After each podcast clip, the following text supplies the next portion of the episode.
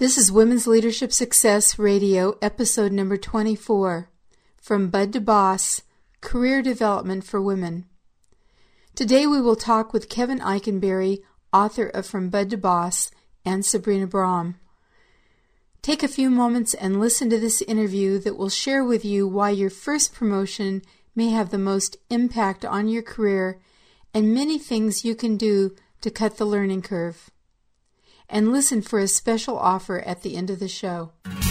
Welcome to Women's Leadership Podcast, showing you how to influence people, improve your performance, and advance your career. Brought to you by women's leadership and career expert Sabrina Braham and womensleadershipsuccess.com. Here's your chance to meet women trendsetters leading the way to success, accomplishment, and balance in business and life.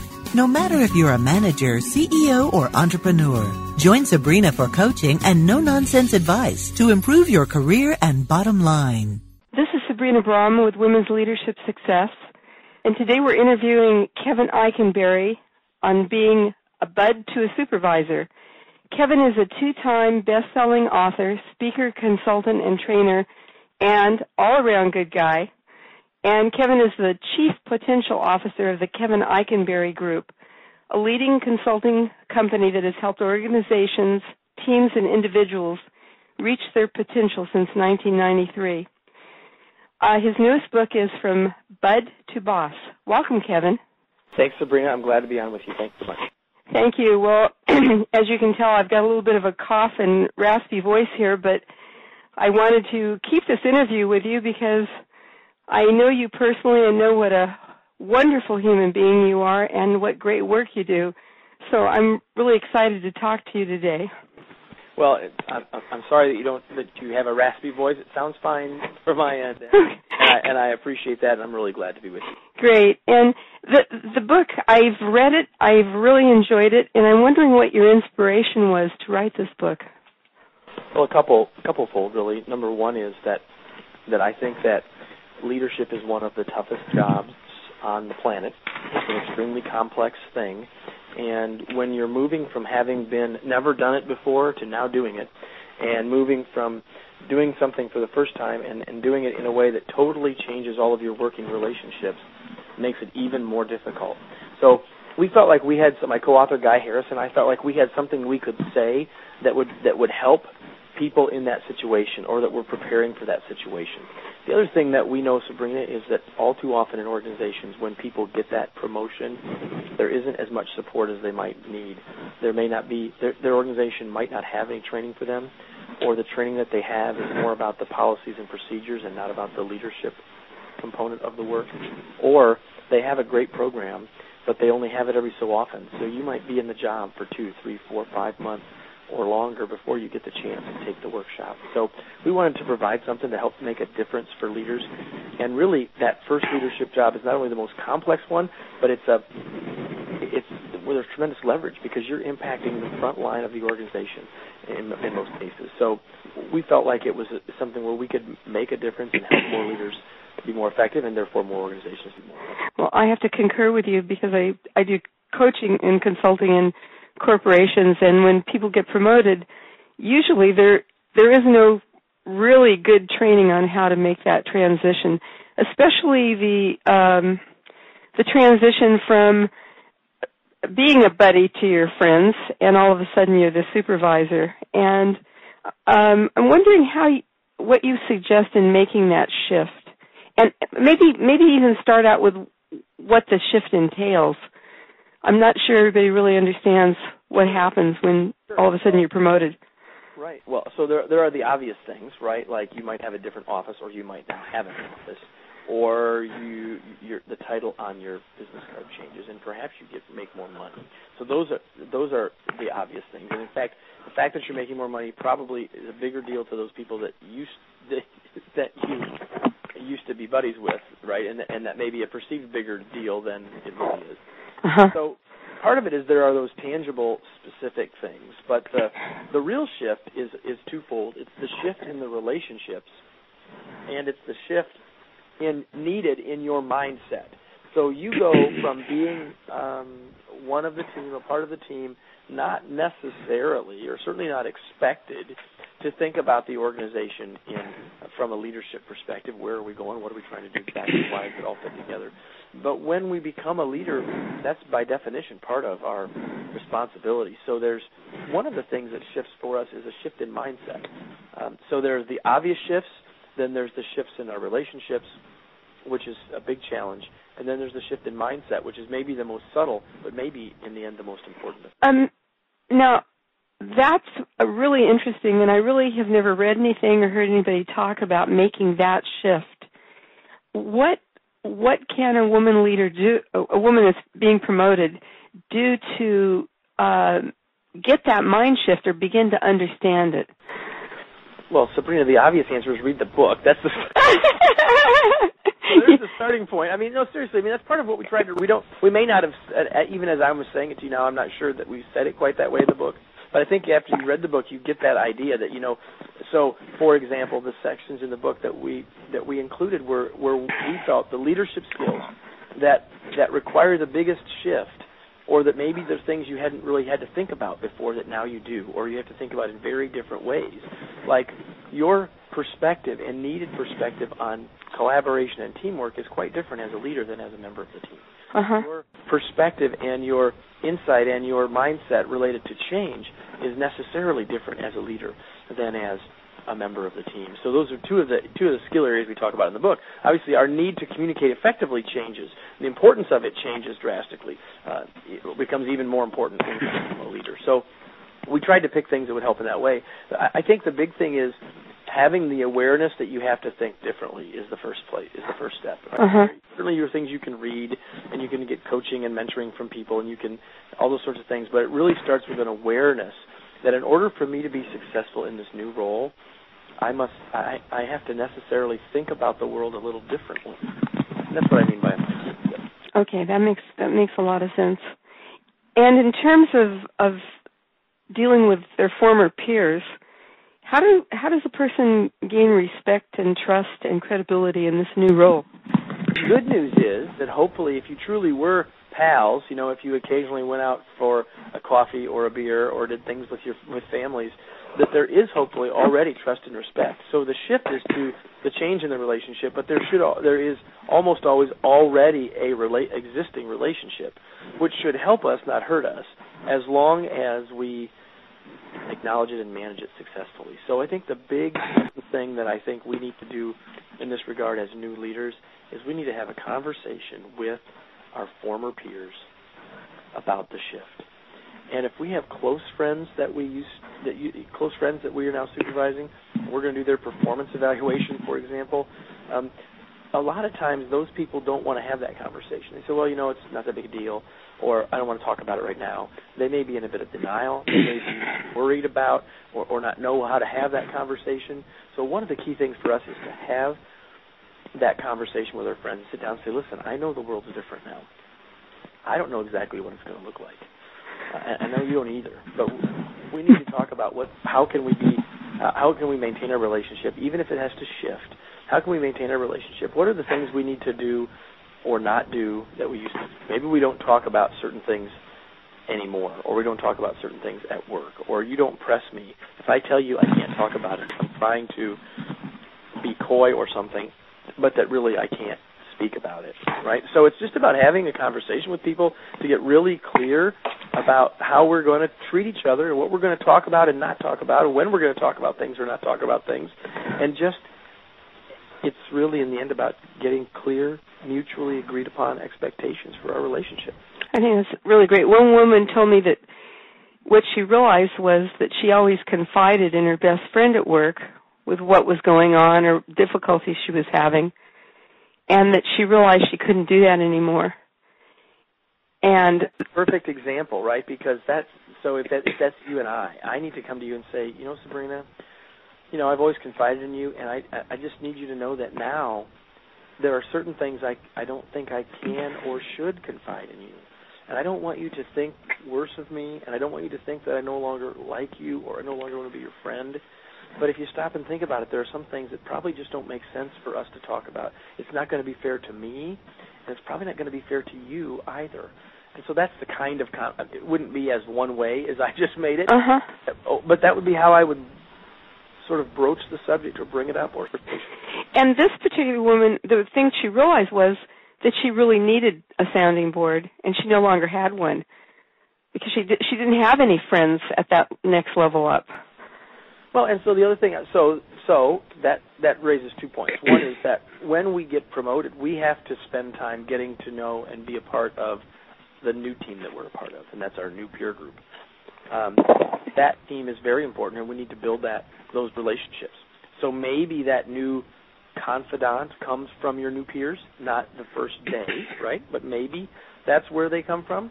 Or maybe you need to think about the fact that in some cases, your best confidant on some of these things might be outside of the workplace anyway. Uh huh. Right. So maybe that's a better scenario than being an internal person anyway. You get a different perspective, perhaps. You, you don't put anyone in a difficult situation, etc. Mhm. I I like that advice. That's really great. And this it's I'll talk about the same woman again because which the position she got put in, everyone that was in that department had been there longer than she'd worked at the company. That happens. The question: How do I deal with that? Deal with the fact that I'm the young. It may not be it may not be the pure experience in the job, but like I got asked last week by a gentleman who said, "Well, you know, I'm the project manager, and I'm managing people. I'm 28, managing people that are 35 to they're in their 50s. How do I deal with that?" I said, "Well, the first. So here's my answer. My first answer is, you were promoted for a reason. Someone sees that you can be successful or sees that in your future, so you need to own that. That does not mean that it's time to become cocky. It just means that you need to recognize that. The second thing that I would say is that well, the second thing is that it's really important that you don't suddenly become seen as cocky and overconfident. You know, not only are you the youngest person, but perhaps other people on the team wanted the job, applied for the job, thought maybe they'd get the job. They were passed over for the job before you even arrived. Those things are going on.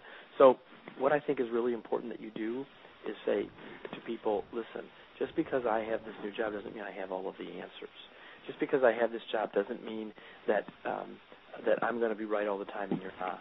So I think what you want to do is is bring up that subject. Don't let it be the the uh, the subject that no one wants to talk about, but rather get it out in the open and talk about it. Hmm. and, and you'll build or continue to build respect and trust from that perspective. And tell people, of course, all of this only if you feel that it's true, is that I'm going to need your help to be successful. And so that means I'm going to come and ask for your help and support and your advice um, in relationship to certain parts of what we're doing, because I'm on a I'm going to be on a learning curve learning this job. Now, none of those things that I just said speak directly to the age thing. So if you think the age thing is exactly that is a big part of the point, you say that. You know what? I know you're looking at me thinking I'm the same age as your kids. So I just want to know that you know that is what it is. It doesn't mean that I, I'm going to do my very best to be successful, and and uh, I've even told people in private, Sabrina, that you know what, uh, the 55-year-old person in the workplace would be ultra proud if their son or daughter, at age 28, got promoted. Why would you? Why do you need to be resentful of the person, son or daughter's age, now being promoted? It's just so it's a, that's a, a, that's a perspective shifter, and I'm not suggesting that I, as the young supervisor, should say that, but I think if we're noticing that in other parts of our organization, that might be a useful insight to with somebody. This kind of ties into the next question I was going to ask you. Is you, in in your book you say you must give up control to gain influence, and that's part of what you've been talking about. Is there something else that you would say about that? Well, what I would say is that you know the reality is we have less control than we think we have. The only thing we can really control, right? Actions, our thoughts, our attitudes, our behaviors, our choices, and so when we try to gain more power or gain more control or gain greater influence, um, it's in the trying to do it, um, we're probably not going to succeed. And if we're really trying to do it, we're probably thinking we can achieve something that's not even possible. Mm-hmm. Like I can't make anyone do anything, right? I can only influence them or, or help them make a different choice. On the other hand, that when we when we become more influential, an extraordinary amount of power, right? Right. So what I'm saying is that it comes as a byproduct of the things that we do, rather than us trying to achieve it. Right. And what I what I what I'm hearing you say is be authentic, speak your truth, say say what you need to say to the people, and ask for their their help and you're being successful. Is that correct? Yeah, and, and get them involved in it, right? So it's just like, so, you know, I, I want to hear what you guys are thinking about the fact that I got promoted. What you know, what concerns do you have about that, or what are you worried about about me in this role, or what advice do you have for me, or you know, all those sorts of things. So engage people in a conversation. It's exactly right. It's exactly right. Very good. You you also talk about the power of expectations. Could you explain to us what you mean by that? Well, there there are two sets of expectations. There, well, I'll say three things. First of all, and it goes back to what we said earlier it's pretty hard to have exceptional performance and to have the perception the perce- perception of exceptional performance unless both parties have a clear understanding about what's expected. what what are the outputs that that you're responsible for? And if you don't know them, it's pretty hard to be held accountable for them. And if you don't know them, um, you know, you may get coaching that says you should be doing it, but how can you be doing it if you don't know it? That's the first part. The other two things I would say about expectations are that how, as leaders, the expectations that we have of our team has a lot to do with their performance.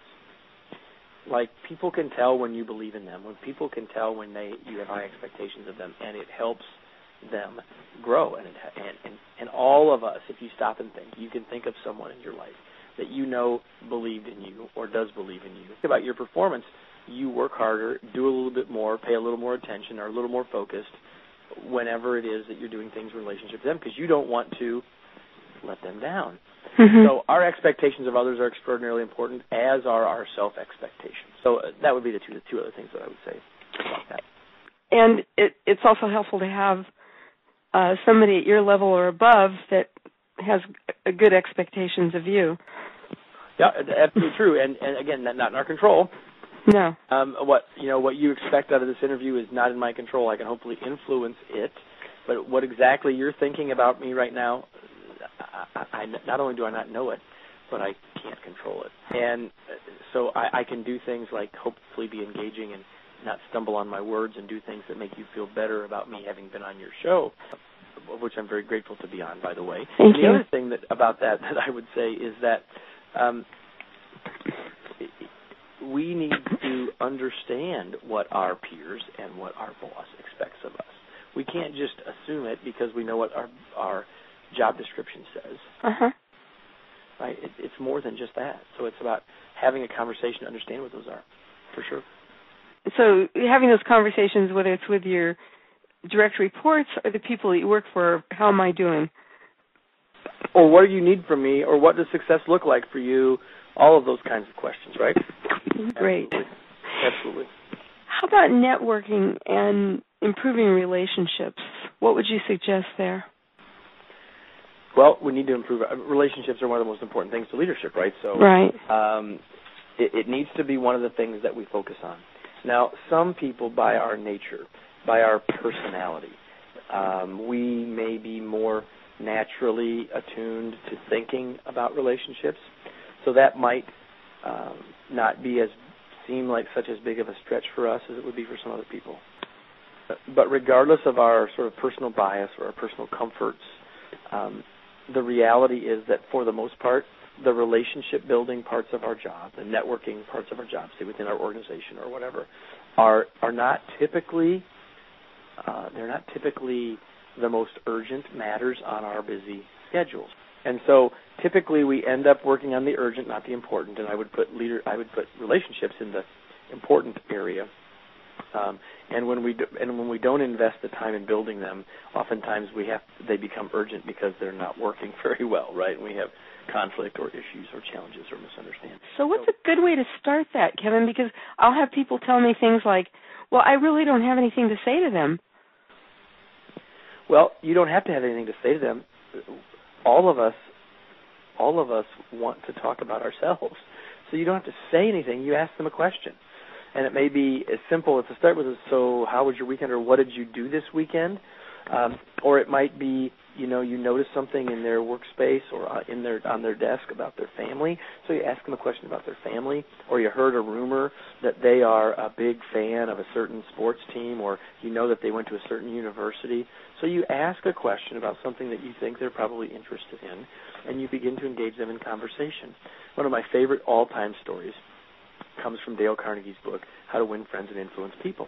And the story goes like this Carnegie was invited to a dinner party, and he was placed at a table next to this woman who he did not know.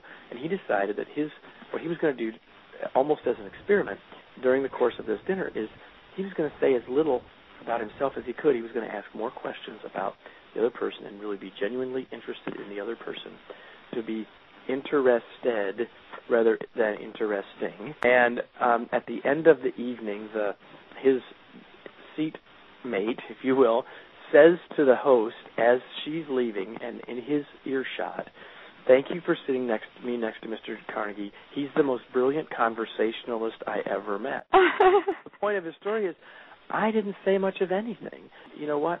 Most of us want our own voice. We like to talk about things that we're interested in. So I don't have to have something to say to them. I uh-huh. have questions to them and then be present and listen. And that's that's great. And and you're you're so skilled and what you're saying is so fantastic. People really need to get this book, which is uh, from Bud to Supervisor. How can they get it? Yeah, so people can get a copy of the book from the boss. The subtitle is Secrets to a Successful Transition to Leadership. And they can go to Amazon or anywhere they want to go, certainly. Uh, again, from Bud to Boss. Or they can go to from bud to to boss dot com. And that's the website for the book. And you can read an excerpt or two and you can learn more about what we've been doing with the book and you can get links to buy your book there. And the other thing that you can do is learn about our community where we have an opportunity for people to get more engaged uh, in in a complementary way with content from both Guy and I, video and other kind of content, and connected to other smart writers that we know and want to make available to you. And so, from there, from the from bud2boss.com, you can also get a link to, or you can go directly to bud to. So those are two places, Sabrina, that people can go to get great content